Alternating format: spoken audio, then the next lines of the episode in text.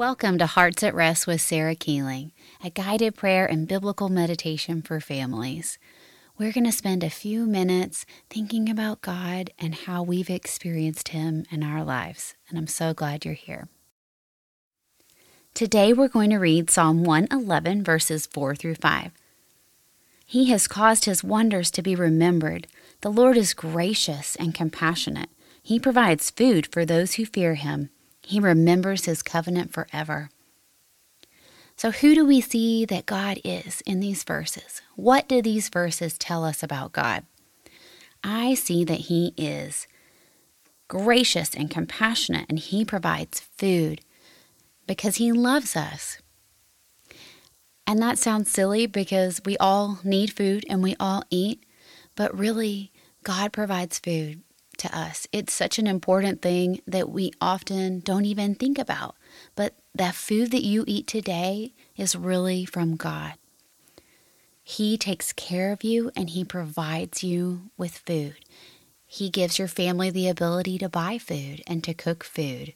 And that's really a gift. I want you to imagine a time when you were super duper hungry.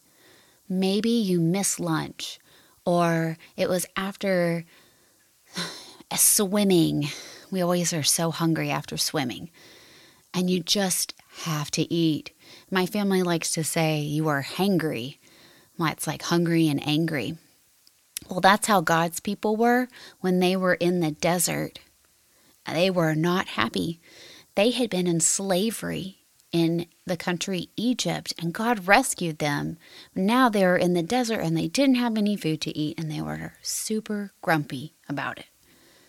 We're going to read Exodus 16 11 through 12. It says, The Lord said to Moses, I have heard the grumbling of the Israelites.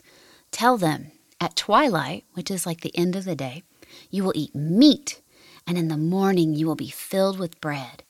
Then you will know that I am the Lord your God. God provided quail for the Israelites and manna, which was like bread for them to eat because they were starving. And God provides food for us to eat too.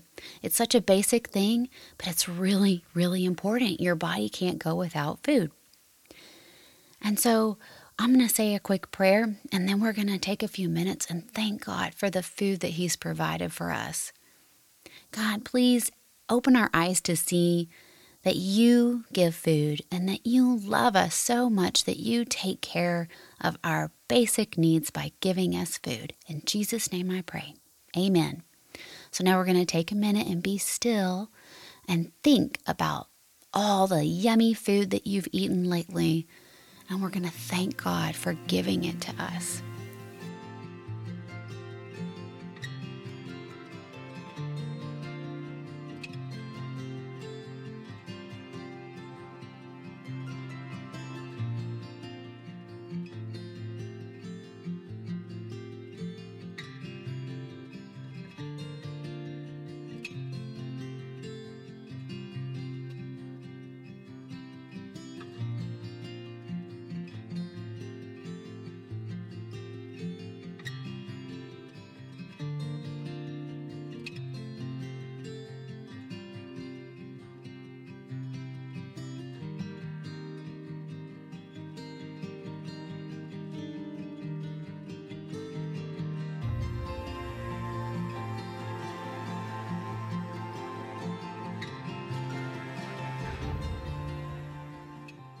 Lord, you are provider and you love us so much. You take care of our daily needs like food and water, things that we forget are so important.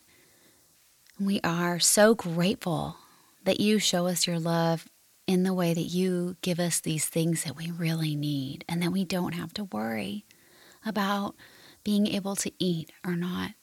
Thank you for taking care of us. Thank you for giving us food. And Lord, we pray that you would help us to be grateful, change our hearts, and give us contentment and gratitude. Help us to thank you every day for the food that you have given us. Every time we eat, help us to say, Thank you, God, for this food. And Lord, we confess that we often forget that you give us this food, that it comes from you. And Lord, we confess that we forget that there are so many people around the world that do not have food, that are hurting and dying because they cannot eat. Lord, won't you change our hearts? Help us to care about the people in the world that are hurting and help us to be grateful for what you have given us. And we pray all of this in Jesus' name. Amen. I hope you enjoyed this time thinking about God being our provider of our basic needs like food and water. And I hope that your family will be able to talk more about the things that He's given you that you might take for granted or that you just might not really give God credit for. I hope that your family will be able to talk and have a great discussion on the things that God has given you.